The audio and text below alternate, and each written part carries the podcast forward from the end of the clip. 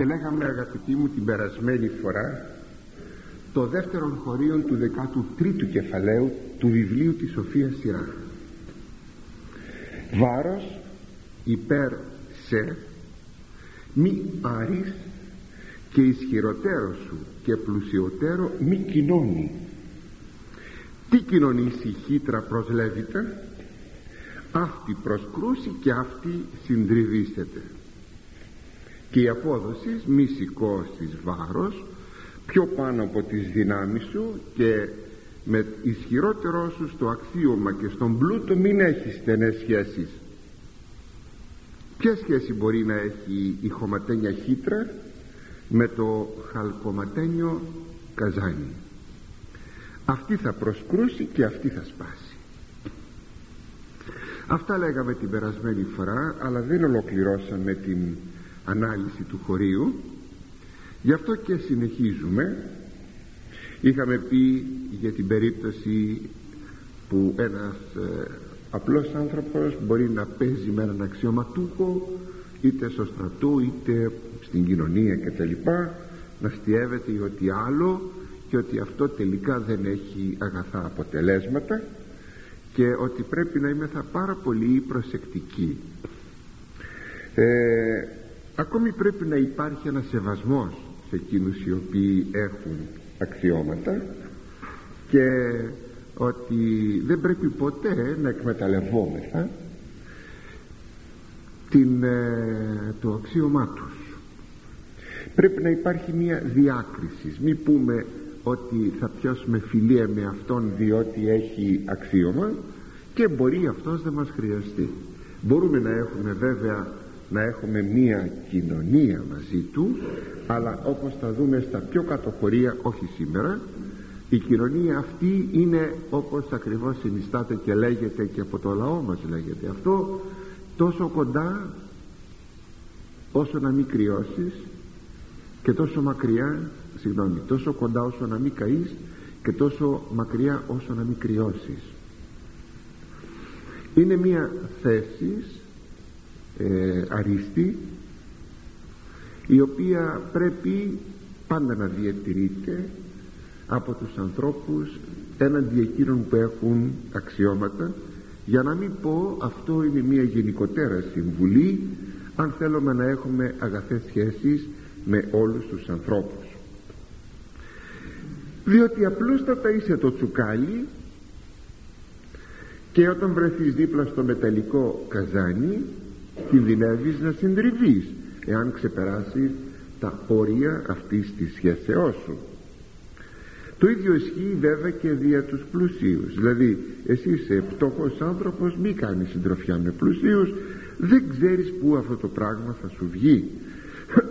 Έτσι βλέπουμε ότι ο Ιερός Συγγραφεύς εξαντλεί το θέμα του στους έξι επομένους στίχους. Και εκεί θα δούμε τις ανάλογες επιπτώσεις όπως ε, ο σοφός Σιράχ μας τα περιγράφει είδαμε ένα παράδειγμα του Ιερού Συγγραφέως ότι βάρος υπέρ σε μη άρις βάρος πιο πάνω από σένα να μην σηκώσεις. ο ερμηνευτής πατήρ Ιωήλ Γιανακόπουλος ο Μακαρίτης που υπομνημάτισε το, τη Σοφία Σιράχ βέβαια και όλη την Παλαιά, Παλαιά Διαθήκη βλέπει το παράδειγμα αυτό κάπως αυτοτελώς δηλαδή ενώ το παράδειγμα το παράδειγμα είναι για εκείνα που θέλει να πει και να διασαφίσει όμως ο πατήρ Ιωήλ το βλέπει, το βλέπει κάπως ε, ανεξάρτητο. Θα ήθελα με την ευκαιρία να σας έλεγα ότι ένα παράδειγμα δεν είναι ποτέ αποδεικτικό στοιχείο αλλά, αλλά διασαφιστικό. Προσέξτε αυτό. Δεν είναι ποτέ αποδεικτικό στοιχείο αλλά διασαφιστικό δυστυχώς πάρα πολλοί άνθρωποι θέλουν να υποστηρίξουν μία άποψή τους με ένα παράδειγμα και νομίζουν ότι αυτό αποτελεί απόδειξη. Δεν είναι σωστό και νομίζουν οι άλλοι ότι πρέπει να πιστούν και δυστυχώς πείθονται με το παράδειγμα. Να σας πω έτσι γρήγορα γρήγορα. Για να αποδείξουν, για να αποδείξουν ότι υπάρχει τύχη ακούσατε ακούσατε. Για να αποδείξουν ότι υπάρχει τύχη κυκλοφορεί, κυκλοφορούν το εξής ε, περιστατικό ανέκδοτο όπως θέλετε πάρτε κάποτε κάποιος ήταν πολύ φτωχός. Και σκέφτηκαν κάποιοι φίλοι του να του ρίξουν στο δρόμο ένα πουγγί με χρυσά νομίσματα.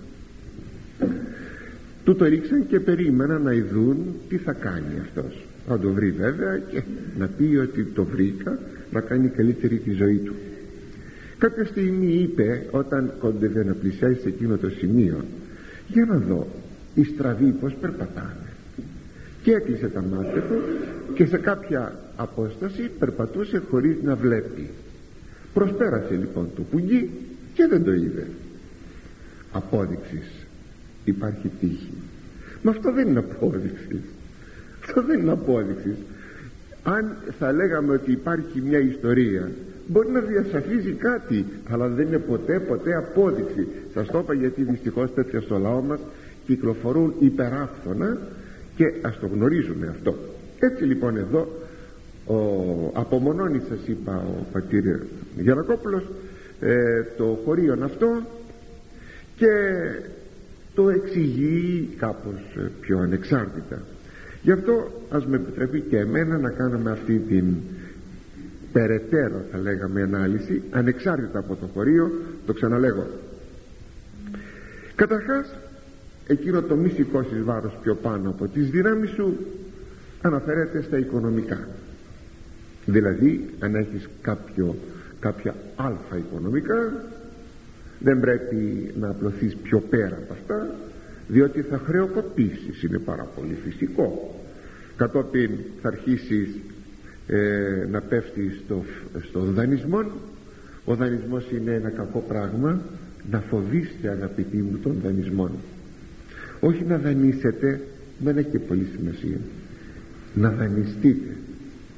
Να φοβήστε τον δανεισμό ό,τι μπορείτε να κάνετε μη δανείζεστε χρήματα και πολλές φορές χαλούν οι σχέσεις των ανθρώπων όταν υπάρχει ο δανεισμός μεταξύ δανειστού δανειζομένου και δανειστού. Χαλάνε οι σχέσεις γιατί, ε, γιατί καταλαβαίνετε γιατί δεν έχουμε τα χρήματα εγκαίρως να τα δώσουμε θα στα δώσω μα τι έπαθες και δεν μου τα δίνεις μα τι και εσύ γιατί φωνάει μα θα στα δώσω. Τα γνωστά τα γνωστά κάποτε αυτά δεν επιστρέφουν ποτέ και λοιπά και λοιπά ε, όλα αυτά λοιπόν δεν είναι καλά πράγματα. Κόβουμε την καλημέρα μας χαλάμε τις φιλίες μας κάποτε και συγγενικές μας σχέσεις. Γενικά δε όταν δεν ε, προσέχουμε στα οικονομικά μας ξοδεύουμε πιο πολλά από εκείνα τα οποία εισπράττουμε οδηγούμεθα σε ένα οικονομικό αδιέξοδο και με αποτέλεσμα να έχουμε επιπτώσεις όχι μόνο οικονομικές αλλά και ηθικές και πνευματικές. Μην νομίσετε αυτά που μοιάζουν τόσο υλικά πράγματα ότι δεν έχουν πνευματικές επιπτώσεις. Αν δεν είχαν ο Λόγος του Θεού δεν θα περπατούσε να μιλάει όπως μιλάει έτσι. Βλέπετε η Σοφία Σιράχ, Παριμίες και τα λοιπά Σοφία Σολομώντος τι άλλο κάνουν παρά να τονίζουν αυτά τα θέματα του πρακτικού βίου γιατί ακριβώς έχουν πνευματική διάσταση. Και πρέπει να προσέχουμε σε όλα αυτά. Ακόμη όταν η εργατικότητα ενός ανθρώπου υπερβαίνει τα όρια της αντοχής του. Όταν δηλαδή δουλεύει 16 ώρες ή 20 ώρες για να βγάλει περισσότερα χρήματα διότι έχει ανάγκες διότι αγόρασε αυτοκίνητο και πρέπει να το εξοφλήσει ή σπίτι ή δεν ξέρω τι άλλο και αντιλαμβάνεστε ότι εδώ πολύ γρήγορα έχουμε μία πτώση των σωματικών δυνάμεων μία κατεξάντληση αλλά και των ψυχικών δυνάμεων και το πράγμα δεν είναι καλό. Ακόμη δεν πρέπει να σηκώσει βάρος κανείς παραπάνω με την μορφή της αναλήψεως ευθυνών ή δημοσίων ή ιδιωτικών διότι οι ευθύνες είναι ένα βάρος και μάλιστα ένα βάρος πολύ περισσότερο από το να σήκωνες 100 κιλά στην πλάτη σου. Ε, ποτέ να μην ζητούμε να αναλάβουμε αυτές τις ευθύνες όχι όταν απλώς μας τις αναθέτουν αλλά και πολύ περισσότερο όταν εμείς πηγαίνουμε να τις αναζητήσουμε διότι σίγουρα θα φτάσουμε σε αποτυχία εάν δεν μπορούμε να σηκώσουμε τις ευθύνες αυτές. Και είναι πασίγνωστο δεν ξέρω τι κάνουν οι άλλοι άνθρωποι της γης αλλά εμείς οι Έλληνες είμαστε φύλαρχοι ε, αγαπάμε να κάνουμε τον αρχηγό. Αγαπάμε να διοικούμε. Γι' αυτό και έχουμε έναν κομματισμό και παντού πάντα μαλώνουμε ποιος θα πάρει την αρχηγία κλπ. Αυτό είναι πάρα πολύ κακό και οι άνθρωποι δεν μετρούν και δεν ζυγίζουν τις ευθύνες των ότι αυτό τι σημαίνει που αναλαμβάνω και ότι θα οδηγηθούμε σε αποτυχία. Είναι δυστυχώς κάτι που δεν το μετράμε. Έχουμε μία έτσι χαριτωμένη περίπτωση μας διασώζει ο Πλάτων. Ε, νομίζω ο, ο, ο, ο Ξενοφών στα απομνημονεύματά του δεν ενθυμούμε. Ε, κάποτε ένας ε, Αθηναίος νεαρός ο Ευθύδημος συνέντησε τον Σοκράτη στον δρόμο και ήταν στεφανωμένος ο Ευθύδημος και πήγαινε για να προσφέρει θυσία εις τον Θεό όταν προσέφεραν θυσία έβαζαν ένα στεφάνι με λουλούδια επάνω στο κεφάλι τους. Τον ρωτάει ο Σοκράτης που πηγαίνεις και εκείνος του είπε ότι πάει να θυσιάσει και του λέει ο Σοκράτης και τώρα τι θα ζητήσει από το Θεό; Τι άλλο του λέγει από πλούτον ε, δύναμη και κάποια μέρα να μπορέσω να διοικήσω την πόλη των Αθηνών του λέγει λοιπόν με τη γνωστή μέθοδο του ο Σοκράτης ε, ότι αν ο πλούτος αυτός τελικά σε οδηγήσει στην ασωτεία θα σε συνέφερε να σου δώσει ο Θεός τον πλούτον που ζητάς; Λέγει όχι. Άρα λοιπόν δεν πρέπει να ζητήσεις αυτό. Ύστερα είσαι σίγουρος ότι έχεις ικανότητες να κυβερνήσεις την πόλη των Αθηνών; Και αν τελικά την οδηγήσεις την πόλη σε ένα αδιέξοδο σε μια, σε μια πολεμική κατάσταση και την καταστρέψεις την πόλη σε συμφέρει να ζητήσει από το Θεό να σου δώσει το να γίνεις κυβερνήτης της πόλεως. Λέγει εκείνος όχι τότε λοιπόν τι θα ζητήσεις; Εκεί σταματάει ο ευθύδημος και λέει δεν ξέρω. Σαν τι θα μπορούσε να μου πεις εσύ να ζητήσω; Μάλιστα επιτρέψατε μου εδώ θα μπορούσα να σταματήσω για να σας δείξω ότι πολλές φορές ζητάμε πράγματα που δεν είμαστε σίγουροι αν θα τα βγάλουμε πέρα αλλά επειδή είναι πολύ ωραία η συνέχεια ε, ο Σοκράτης απαντάει να σου πω την αλήθεια και εγώ δεν ξέρω τι να ζητήσεις αλλά περίμενε όμως περίμενε. Θα έλθει εκείνος ε, ο οποίος θα μας διδάξει πως πρέπει να προσευχόμαστε. Βέβαια φανερόν είναι διακρίνεται εδώ μία προφητεία εις τον έξω κόσμο των εθνικών κόσμων είναι συγκλονιστικό. Θα έρθει εκείνος που θα μας διδάξει πως πρέπει να προσευχόμεθα. Ύστερα από τέσσερις αιώνες ήλθε εκείνος και μας έμασε πως να προσευχόμεθα και να λέμε Πάτερ ημών ο εν της ουρανής κλπ κλπ. Βλέπετε είναι καταπληκτικό. Εγώ μένω όμως ε, στο σημείο ότι κανείς δεν πρέπει να αναλαμβάνει πράγματα σαν ένα βάρος που είναι πιο πάνω από τη δύναμή του. Ε, τι να πει κανένας δε για την ανάληψη του βάρους της ιεροσύνης.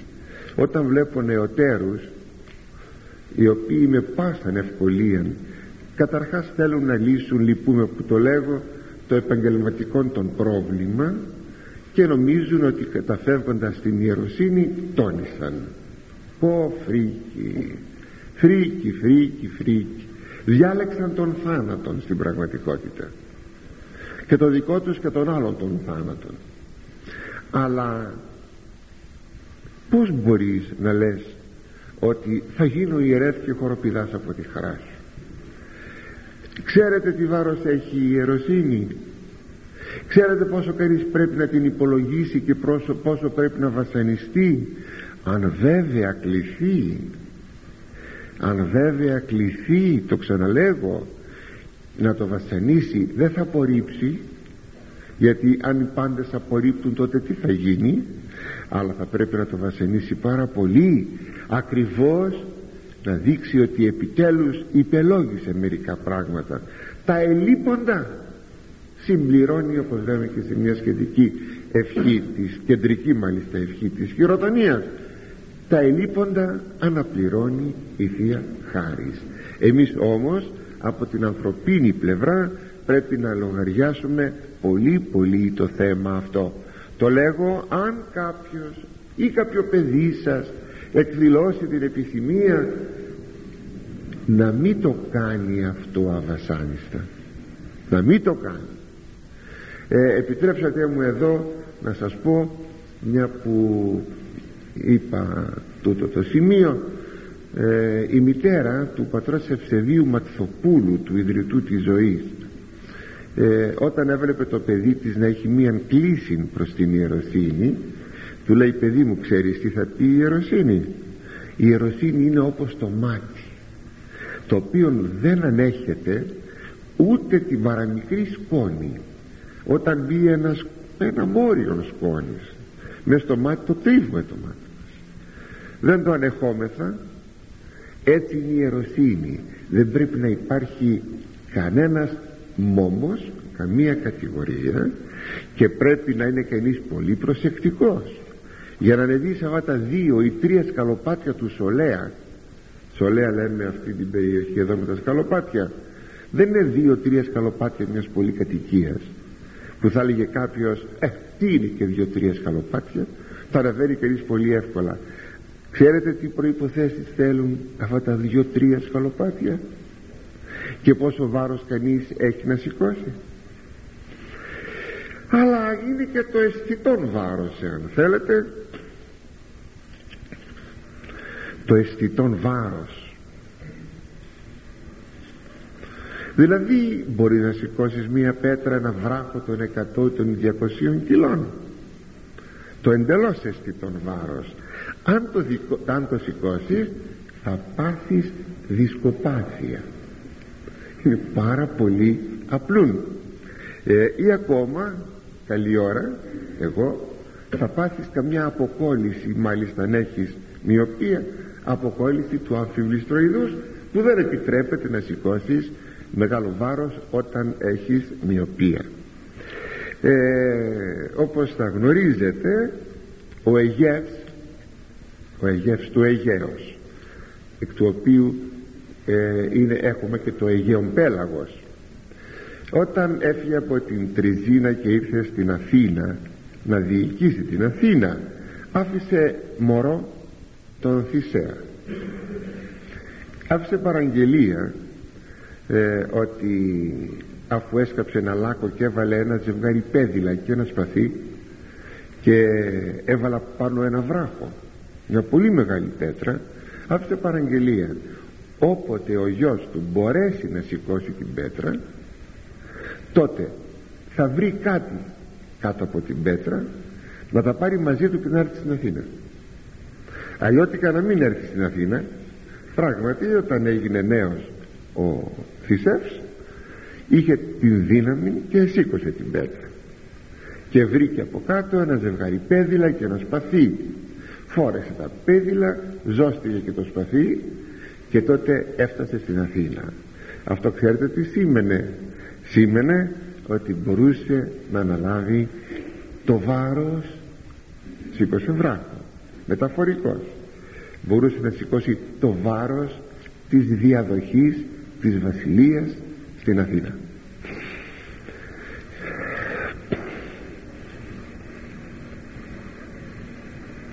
Αν κανείς προσπαθήσει να σηκώσει ένα βάρος ενώ δεν έχει ακόμα την ικανότητα θα αποδειχθεί βέβαια ανώριμος και αδόκιμος. Όσο για το άλλο παράδειγμα που είπε ο ιερός σύγγραφεύς δηλαδή της χύτρας και του καζανιού ο λαός μας λέγει ότι όταν χτυπήσει το αυγό στην πέτρα το αυγό θα σπάσει. Είναι πάρα πολύ φυσικό. Και το συμπέρασμα είναι ότι δεν πρέπει κανείς να τα βάζει ή να αντιμετωπίζει με δυνατοτέρως του μια υπόθεσή του γιατί σίγουρα θα ζημιώσει. Πολλές φορές λέμε ότι υπάρχει δικαιοσύνη ότι θα βρω το δίκιο μου. Ναι μπορούμε να πούμε όταν έχουν πια βελτιωθεί οι σχέσεις ε, της δικαιοσύνης ε, οι πολίτε μέσα σε ένα πολίτευμα ε, δικαιότερο κτλ. Μπορείς να βρεις το δίκιο σου αλλά τι τα θέλετε δεν μπορείς να βρεις το δίκιο σου. Γι' αυτό καλό είναι μπορείς να βρεις αλλά δεν μπορείς να βρεις. Πάντοτε θα υπάρχει η προσωποληψία η δωροληψία η δωροδοκία δηλαδή. Πάντα πάντα κάτι θα υπάρχει. Ο δυνατότερός σου οπωσδήποτε θα έχει εκείνους που θα τον καλύψουν. Και θα ζημιώσεις στο τέλος εσύ. Γι' αυτό καλό είναι να μην βρεθούμε στη δύσκολη ανάγκη όσο εξαρτάται τουλάχιστον από εμάς να έχουμε αντιδίκους ανθρώπους με αξιώματα μες στην πολιτεία ή στην κοινωνία ή με πλουσίους και ερχόμεθα εις τους δύο επομένους στίχους τον τρία και τον τρίτον και τέταρτον. Πλούσιος ειδίκησε και αυτός προσενευρημίσατο. Πτωχός ειδίκηται και αυτός προσδεηθήσεται. Εάν χρησιμεύσεις εργάτε εν σύ. Και αν υστερήσεις καταλήψισε δηλαδή ο πλούσιος αδικεί και ο ίδιος φωνασκεί και επιπλήττει. Ο φτωχός αδικείται και όμως παρακαλεί σαν φταίχτης εάν εσύ ο φτωχός είσαι χρήσιμος στον πλούσιο σε εκμεταλλεύεται. Εάν δεν μπορείς να αποδώσεις την εργασία σου τότε σε εγκαταλείπει πόσο αλήθεια είναι αυτά. Πάντως εδώ έχουμε μία ζωφερή εικόνα κοινωνικής αθλειότητας. Ο πλούσιος που αδικεί και δικαιώνεται. Ο φτωχός που αδικείται και εκλυπαρεί για ένα κομμάτι ψωμί αυτή η κοινωνική αθλειότητα είναι αποτέλεσμα ενός ανθρωπίνου εγωισμού που τρέφεται αυτό το φαινόμενο ε, από το φαινόμενο συγγνώμη της εξουσίας ή του πλούτου. Όταν υπάρχουν τάξεις ανθρώπων. Οι άνθρωποι δεν άκουσαν βέβαια τη φωνή του Θεού ούτε θα την ακούσουν ποτέ. Δικαιοσύνη μάθετε λέει ο Θεός δια του Ισαΐου οι ενικούντες επί της γης. Μάθετε επιτέλους δικαιοσύνη σεις που κατοικείτε επάνω εις την γη όταν είπα τάξεις προηγουμένως ε, δεν φταίει το γεγονός των τάξεων. Φταίει το γεγονός ότι ο άνθρωπος είναι ό,τι είναι αυτός που είναι ο μεταπτωτικός άνθρωπος. Διότι η, η παρουσία των τάξεων εξαρτάται πολλές φορές όχι πάντα από τις ικανότητες του κάθε ανθρώπου. Βέβαια σας είπα όχι πάντα. Όταν υπάρχει ένα καθεστώς που διατηρεί ε, μεγάλη απόσταση μεταξύ τάξεων αυτό δεν είναι σωστό και δεν φταίνει οι άνθρωποι. Όταν όμως έχουμε και το άλλο φαινόμενο ότι οι άνθρωποι όλοι δεν είναι ίσοι μεταξύ των ο ένας έχει περισσότερες ικανότητες ή περισσότερα ευφυΐα από τον άλλον. Δεν είναι πάρα πολύ φυσικό να διακριθεί ο ευφιέστερος και ο ικανότερος από τον άλλον. Εδώ σε τι ποιο σύστημα κοινωνικό θα έφταιγε; Απολύτως κανένα. Μπορεί να είναι δύο αδέλφια. Ο ένας να αναδειχθεί γιατί έχει ικανότητες και ο άλλος ποικίλες ικανότητες. Ή διανοητικές ή βουλητικές ή ό,τι είναι και ο άλλος να μην αναδειχθεί. Γιατί μπορεί να είναι ή να μην έχει ικανότητες ή να έχει κάποια πάθη να είναι οκνηρός να μην διαβάζει ή ό,τι άλλο. Ποιο σύστημα κοινωνικό θα έφταιγε γι' αυτό; Κανένα.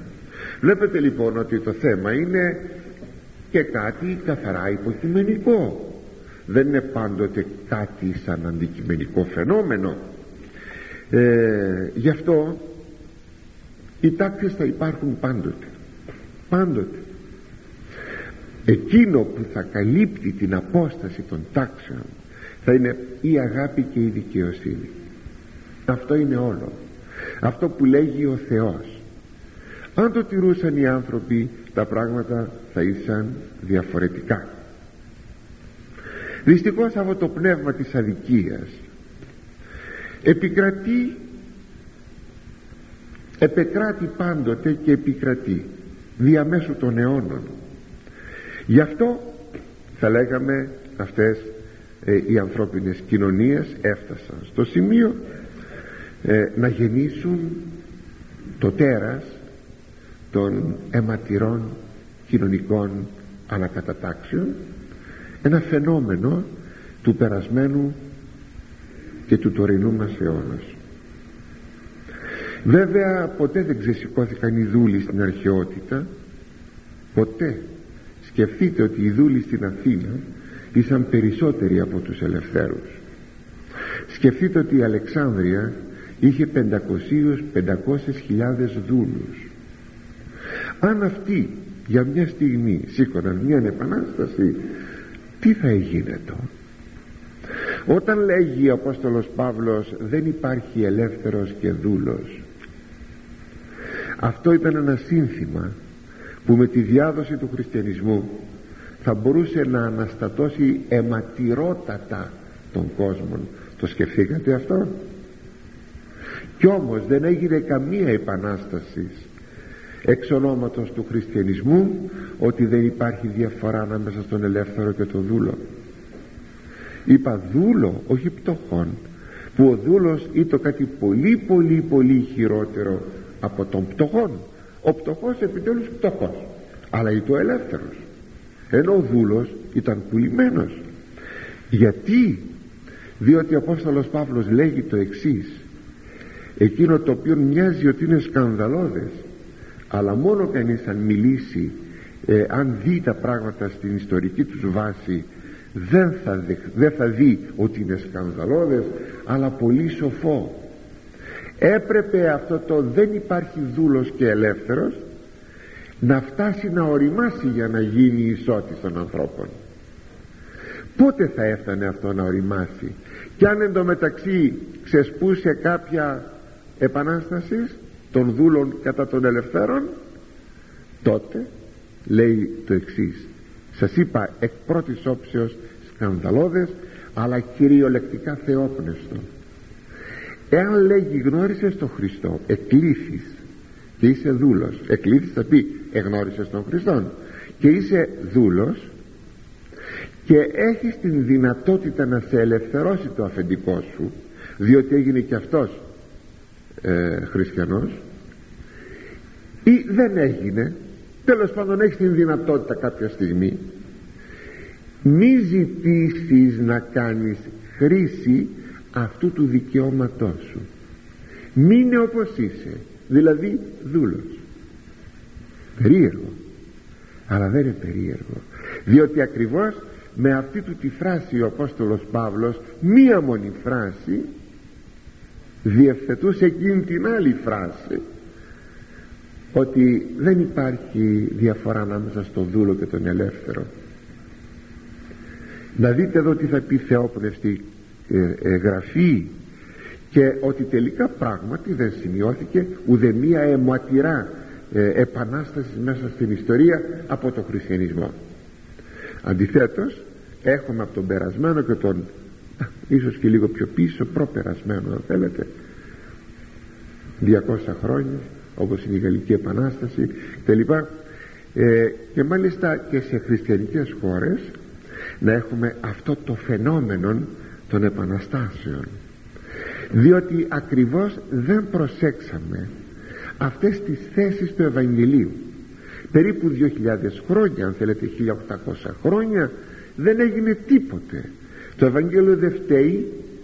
Αντιθέτως έχει χυθεί, έχουν χυθεί ποτάμια αίματος για, αυτήν την, ε, για αυτά τα δικαιώματα μέσα στην ε, κοινωνία αλλά δεν ξεκινούν δεν ορμώνται από το Ευαγγέλιο αλλά από καθαρά ανθρώπινες ε, ε,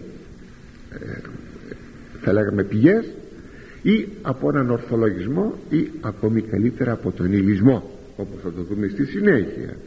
Σας στηρίζω αγαπητοί μου τη Γαλλική Επανάσταση που φέτος μάλιστα κλείνει 200 ε, χρόνια σας θυμίζω και την επανάσταση την Ρωσική την Οκτωβριανή στη Ρωσία το 1917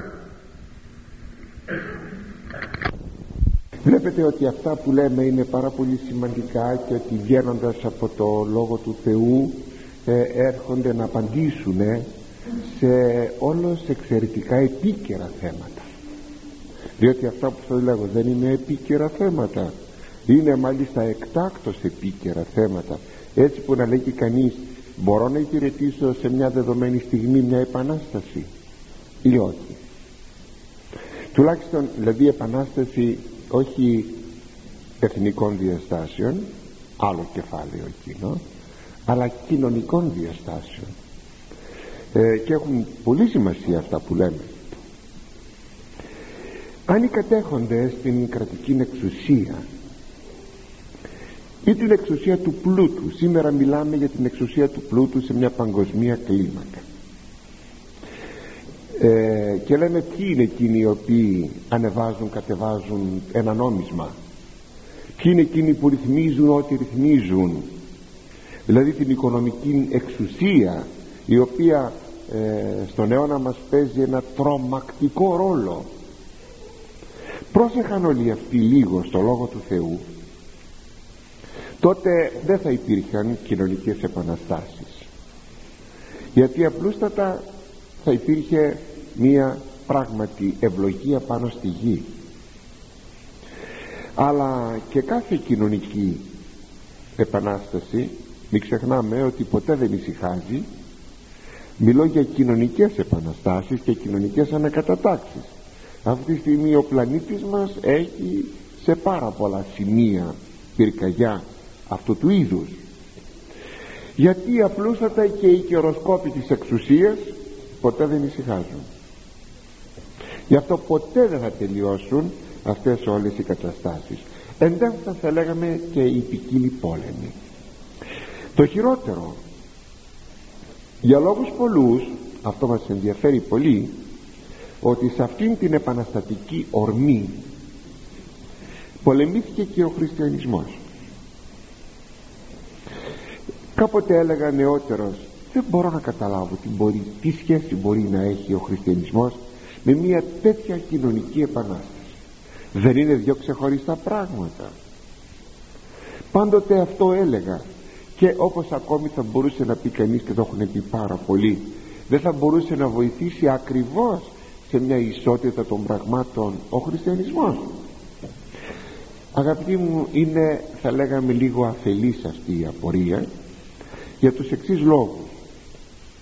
Ένας πρώτος λόγος είναι ότι οι θεωρητικές βάσεις των επαναστάσεων ήσαν και είναι και θα είναι πάντοτε οι ληστικές και αθεϊστικές. Οι ληστικές και αθεϊστικές. Και το σπουδαίο είναι ότι οι θεωρητικές βάσεις της κάθε λογής εξουσίας. Και της τυραννίας είτε από εδώ είναι είτε από εκεί είναι. Είναι οι ληστικές. Προσέξτε είτε από εδώ είναι είτε από εκεί είναι. Δεν λέω πιο πολλά. Είναι οι ληστικές. Δηλαδή το τέρας του ηλισμού και της αθείας γέννησε ένα δίδυμο και ομογάλακτον που πρέπει τώρα αυτό το δίδυμο να αλληλοσπαράσσεται δεν θα ξεχνάτε ότι η βάση είναι πάντοτε αθειστική και ηλιστική συνεπώς αφού η βάση είναι αθειστική και ηλιστική δεν χρειάζεται μέσα σε μια κοινωνία αν επικρατήσει μια τέτοια κατάσταση δεν χρειάζεται το χριστιανισμό. Πολύ απλό ένας δεύτερος λόγος είναι ότι η συντήρηση του χριστιανισμού από τον πλούτο και την τυραννία παρότι δεν τον δέχεται εξορισμού ο πλούτος και η τυραννία των χριστιανισμών όμως το συντηρεί τον συντηρεί. Δεν τον δέχεται. Το συντηρεί όμως τον χριστιανισμό γιατί του χρειάζεται και δημιουργεί, δημιουργείται έτσι ένα κατεστημένο που ο πλούτος μπορεί ή κάποια τυραννική εξουσία μπορεί να κυβερνά έχοντας πλάι σύμμαχο τον χριστιανισμό σαν ένα σιγαστήρα που θα μπορεί να κλείνει το στόμα του λαού εν ονόματι της θρησκείας αυτό πόσο έχει χρησιμοποιηθεί μόλις και ανάγκη να το πούμε δηλαδή χρησιμοποίησαν την εκκλησία και έδειξαν την αγάπη τους στην εκκλησία. Όχι διότι την αγαπούσαν.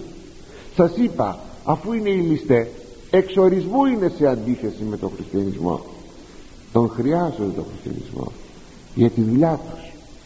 Τον χρειάζονται.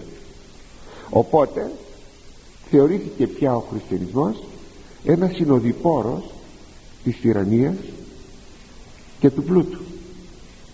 Και αφού είναι συνοδοιπόρος είναι ένα κατεστημένο το οποίο κάποιοι άλλοι από την άλλη μεριά πάλι οι ληστέ και άθεοι ζητούν να τον κρεμίσουν δηλαδή το μπαλάκι που παίζεται από τη μία από την άλλη πλευρά το μπαλάκι ο χριστιανισμός που είναι κάτι φοβερό φοβερό.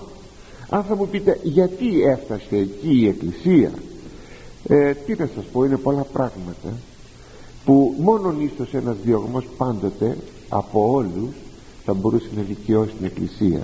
Ό,τι περίπου είχε γίνει τους τρεις πρώτους αιώνες.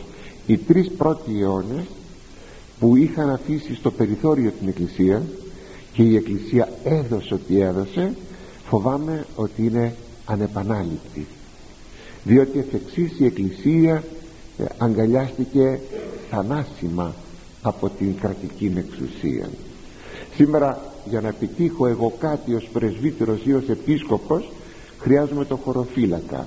Γιατί; Γιατί το χωροφύλακα; Για να έχω ισχύ. Η ισχύς μου είναι πνευματική. Είναι τρομακτικά μεγάλη η ισχύς μου. Αρκεί να είμαι όμως πνευματικός άνθρωπος και η εκκλησία είναι στη σωστή της πορεία. Δεν την έχουμε ανάγκη θα λέγαμε ε, δεν έχουμε ανάγκη τον χωροφύλακα ή την σκέπη της, κρα, της κρατικής εξουσίας. Βέβαια τι να πω εδώ ε, τώρα το θυμήθηκα να σας το πω για να μην παρεξηγηθώ. Τότε λοιπόν να κυβερνήσει ο χριστιανισμός η εκκλησία. Είναι τα λεγόμενα χριστιανικά κόμματα. Προς Θεού. Τότε μεταβάλλουμε την εκκλησία σε πολιτική. Και τι κάναμε. Ξέρω τώρα κάποιοι δεν θα συμφωνήσουν μαζί μου. Δεν με ενδιαφέρει αυτό. Εγώ πάντοτε το έλεγα, το λέγω και θα το λέγω. Μόνο χάσω το μυαλό μου θα πω κάτι το διαφορετικό. Η εκκλησία έχει τη δική της πορεία. Δεν έχει καμία σύνοδη πορεία και συμπόρεση με οτιδήποτε στον κόσμο αυτόν.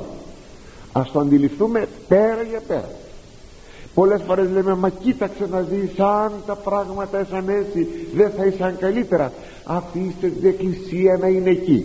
Μη την κάνουμε μπαλάκι μια από εδώ και μια από εκεί. Για να μην έχουμε τα φαινόμενα αυτά τα οποία τώρα σας αναλύω. Και ακόμη ένα αυτό μάλιστα που είναι πολύ σημαντικό είναι εκείνοι οι χριστιανοί που έκαναν κατάχρηση του πλούτου και της εξουσίας. Ως χριστιανοί τι τα θέλετε αγαπητοί μου; Η εξουσία έχει γλύκα. Πρέπει να είσαι πολύ δυνατός χριστιανός για να μπορείς να σταθείς πάνω από την εξουσία. Και ο πλούτος έχει γλύκα.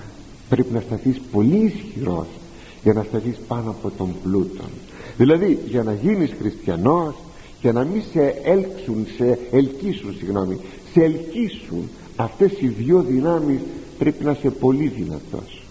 Θυμόσαστε για κάποιον ε, Άγιον κάποτε που του υπόθηκε ήταν στρατικός. Νομίζω Άγιος Ευστάθιος. Δεν ευθυμούμαι γιατί αυτή τη στιγμή μου ήρθε στο μυαλό.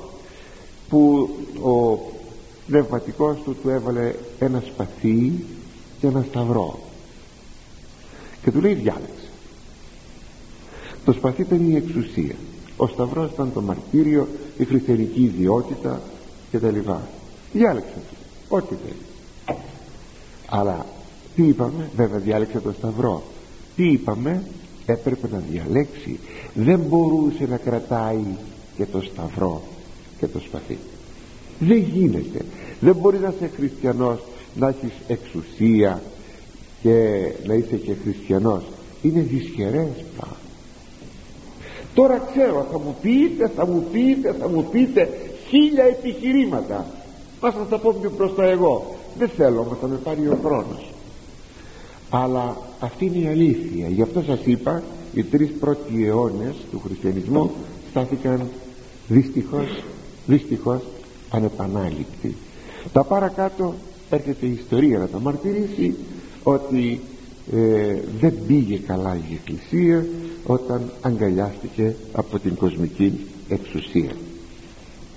Γι' αυτό ε, είχε δίκιο ο Γκάντι που έλεγε ότι καλός είναι ο χριστιανισμός αλλά κακοί οι χριστιανοί.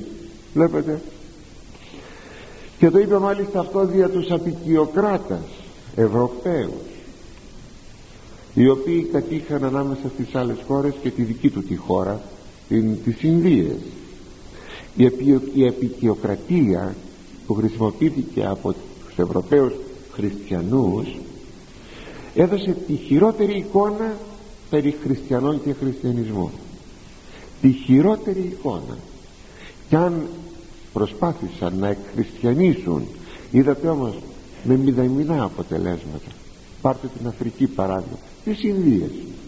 Πόσοι χριστιανοί είναι στις Ινδίες; Ή πάρτε την Αφρική με μηδαμινά αποτελέσματα. Γιατί γιατί χρησιμοποίησαν οι Ευρωπαίοι χριστιανοί των χριστιανισμών για τους σκοπούς των τους ηλιστικούς.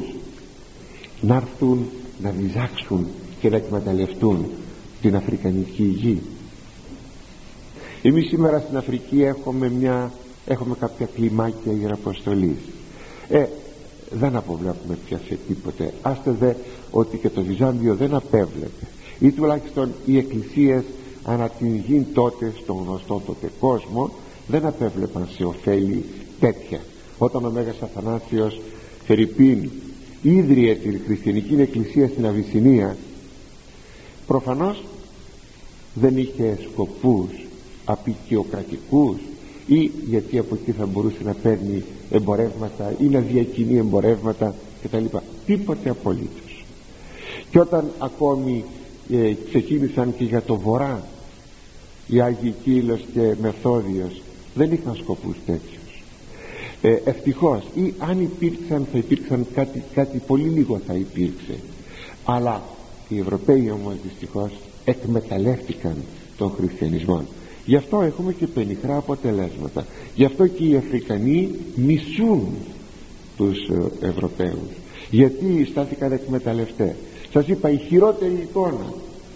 Μην ξεχνάτε το χωρίο της Σοφίας Ιράκ που, είναι, που κάνουμε ότι ο πλούσιος εκμεταλλεύεται το φτωχό. Αυτό είναι όλη η ιστορία. Απλώς εγώ πλαταίνω το θέμα μου. Και ότι αυτή τη στιγμή στην Αφρική έχουν ε, ο αριθμός είναι πολύ μεγαλύτερος των μουσουλμάνων από τον αριθμό των χριστιανών. Είναι πραγματικά δηλαδή λιθάρεστο και ακόμα ένας λόγος υπάρχει που βρίσκεται στις συμπληγάδες πέτρες πάντοτε η Εκκλησία ότι πίσω από όλα αυτά τα φαινόμενα πάντοτε υπάρχει ο διάβολος ο οποίος πολεμά την Εκκλησία και τον Χριστό. Αυτό θα το δείτε ανάγλυφο εις το βιβλίο της Αποκαλύψεως. Δηλαδή δεν καταλάβαμε ο χριστιανός πως πρέπει να περπατήσει στη ζωή. Και η Εκκλησία πως πρέπει να κινηθεί ας μείνουμε ακόμα και στην έννοια του δευτέρου στίχου. Εάν χρησ... κάποια σημεία θα πάρω. Εάν χρησιμεύσεις εργάται εν σύ λέει. Εάν δηλαδή του φανείς χρήσιμος θα σε εκμεταλλευτεί. Είναι η εκμετάλλευση του εργαζομένου. Και επειδή αυτό δυστυχώς έτσι εφηρμόστηκε από τις κοινωνίες έγιναν όπως σας είπα προηγουμένως οι επαναστάσεις και έτσι δια των επαναστάσεων κατοχυρώθηκαν τα λεγόμενα εργατικά δικαιώματα. Αλλά γιατί δια των επαναστάσεων έτσι θα έπρεπε; Ακόμα και αν υστερήσεις καταλήψιστε. Εάν λέγει βρεθείς σε ανάγκη θα σε εγκαταλείψει. Είναι εδώ η εγκατάλειψη του, του ασθενούς εργαζομένου. Δηλαδή του εργαζομένου ο οποίος αρρωσταίνει. Και ξέρετε ότι κατακτήθηκε η λεγόμενη κοινωνική φροντίδα, κοινωνική πρόνοια κοινωνικές ασφαλίσεις πάλι, πάλι αιματηρά. Έπρεπε έτσι να ήταν. Δηλαδή σε ένα λαό χριστιανικό θα έπρεπε με δικαιωματικό τρόπο να γίνει αυτό με επαναστατικό τρόπο με τα λεγόμενα εργατικά δικαιώματα θέλουμε τις ασφαλίσεις μας. Γιατί; Δεν θα μπορούσε αυτό να το σκέφτεται εκείνη η, η ηγεσία η οποία θα έπρεπε να έχει φιλάνθρωπα αισθήματα και να υπάρχει το σύστημα της ε, ασφαλίσεως; Θα λέγαμε ποιος φταίει σε όλα αυτά; Απλούστε. Η κακή ερμηνεία του Ευαγγελίου και η κακή χριστιανή αυτό φταίει.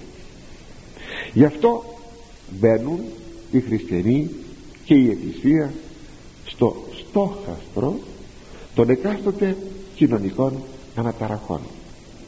Μόλις γίνει μία αναταραχή πού είναι η Εκκλησία; Τι κάνει η Εκκλησία; Ή γιατί μπερδεύεται η Εκκλησία; Στο Πολυτεχνείο πού ήταν η Εκκλησία; Αν η Εκκλησία πήγαινε στο Πολυτεχνείο τότε γιατί η Εκκλησία μπερδεύτηκε στο Πολυτεχνείο; Το μπαλάκι σας είπε που το παίζουν μια από εδώ και μια από εκεί. Θα ήθελα να σας έλεγα αγαπητοί μου ότι αν κάποτε τι μπα τίποτε δεν σας λέω ήθελα να σας πω ότι ας δουλέψουμε να κάνουμε κάτι. Δεν θα γίνει ποτέ τίποτε δεν θα γίνει ποτέ. Γιατί απλούστατα το να είσαι καλός χριστιανός δεν είναι ίδιον των πολλών είναι ίδιον των ολίγων. Γι' αυτό ε, αφόσον είναι ίδιον των ολίγων μην περιμένουμε κοινωνικές αποκαταστάσεις. Γι' αυτό πόσες φορές σας το έχω πει άλλη μια φορά σας το λέω ότι αν γίνει και χριστιανός προς Θεού όχι για να δεις μια καλύτερη κοινωνία αλλά για να σωθείς. Θα ασκήσεις την χριστιανική σου ιδιότητα μέσα σε ένα σύνολο λύκων και αγρίων θηρίων γιατί έτσι έχουν γίνει οι άλλοι χριστιανοί. Δυστυχώς φρόντισε λοιπόν όχι για να κάνεις καλύτερο τον κόσμο δεν θα γίνει καλύτερος ο κόσμος δεν πηγαίνουμε σε ένα καλύτερο κόσμο. Πλανώνται όσοι νομίζουν ότι πηγαίνουμε σε ένα καλύτερο κόσμο. Πηγαίνουμε σε έναν χειρότερο κόσμο. Ύστερα το βιβλίο της Αποκαλύψεως και τα τέσσερα Ευαγγέλια και οι 14 επιστολές του Παύλου και οι 7 καθολικές αυτό δείχνουν ότι πάμε σε έναν καλύτερο κόσμο. Εάν έρθω εγώ στη γη θα βρω την πίστη λέει ο Χριστός.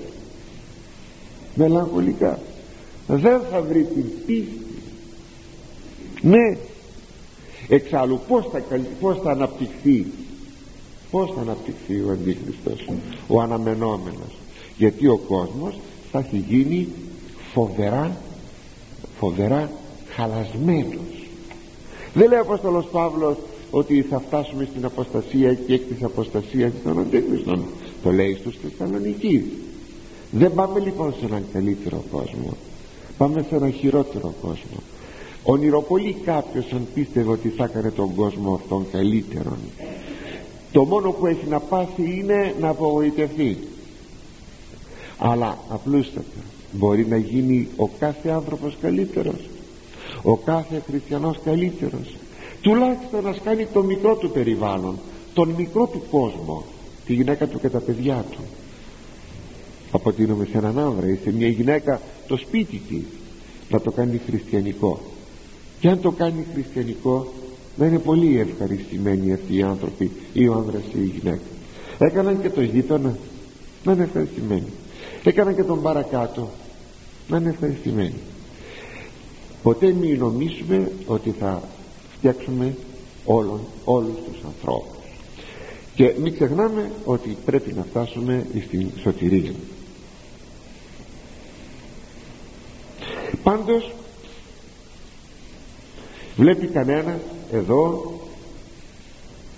ότι εφόσον υπάρχει η κοινωνική αδικία εφόσον υπάρχει ο ατομισμός τι λέει ο Απόστολος Παύλος με και αυτό το σημείο.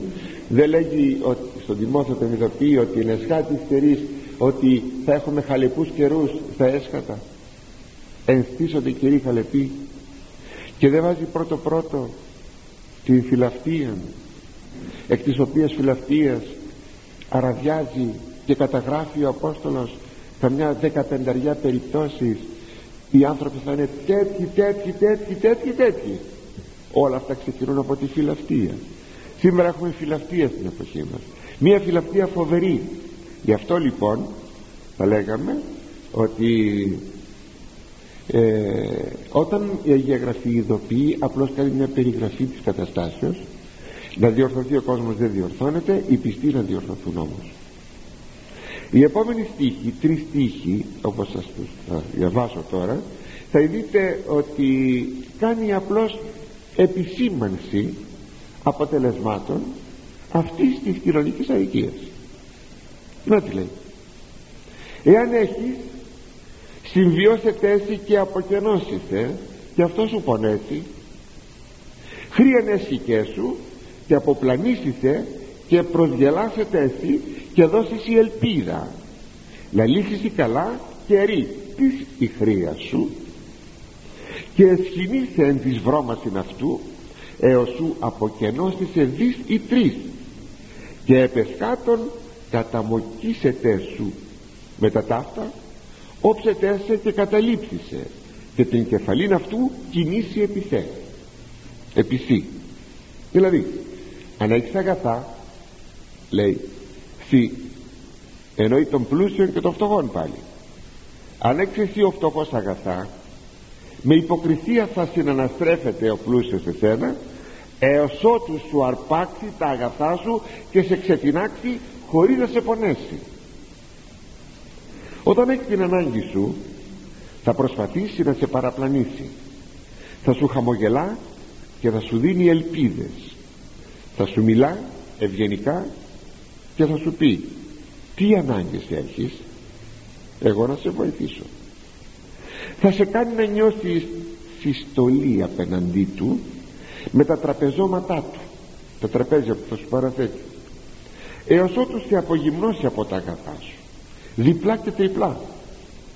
Τελευταία δε θα σε περιγελά κατόπιν θα δει τη φτώχεια σου θα σε εγκαταλείψει και θα κοινά το κεφάλι του περιπεκτικά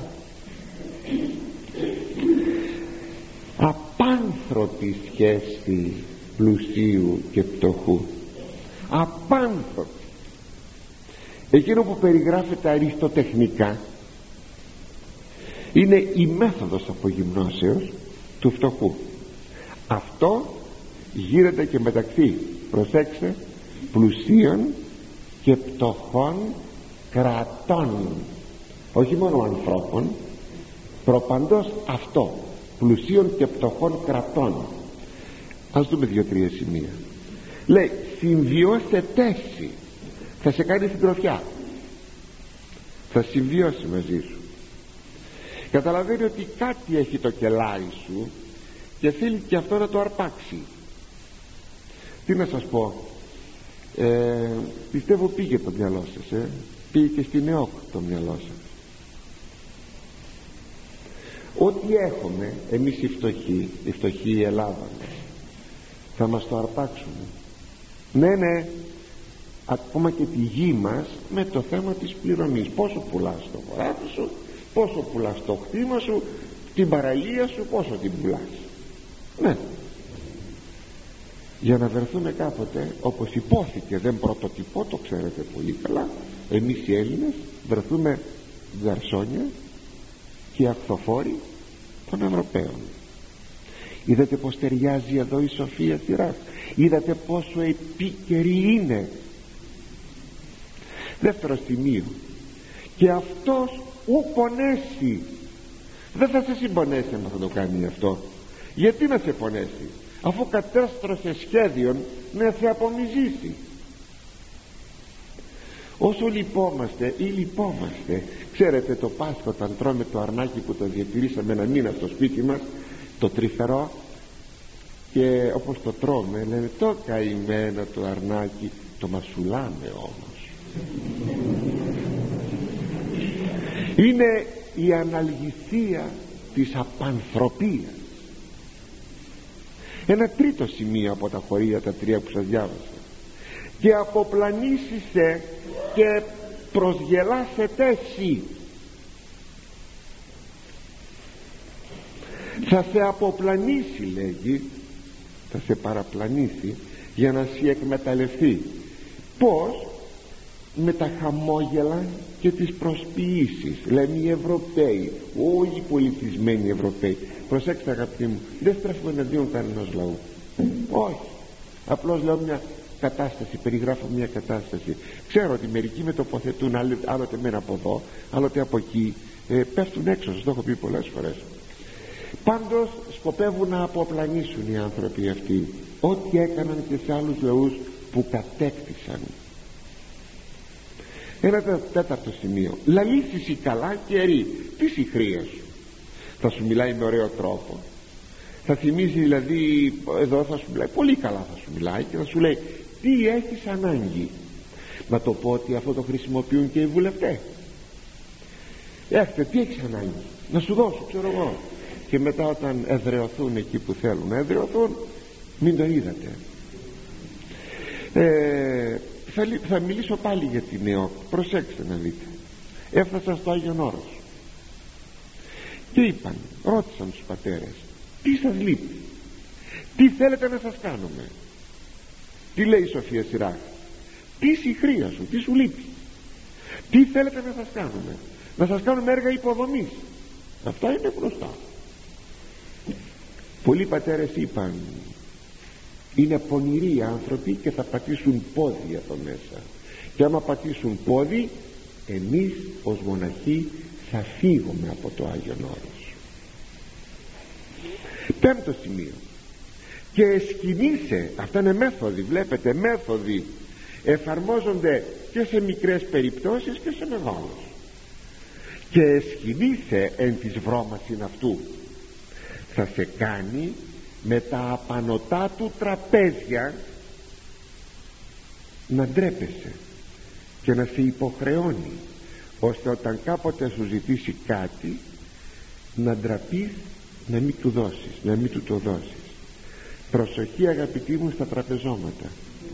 Και μάλιστα μεταξύ των ανθρώπων όχι τώρα μεταξύ κρατών τα τραπεζώματα προσέχετε προσέχετε πάρα πολύ είναι μία μέθοδος για να σε, να σε υποχρέωσει ο άλλος και να επιτύχει εκείνο το οποίο θέλει.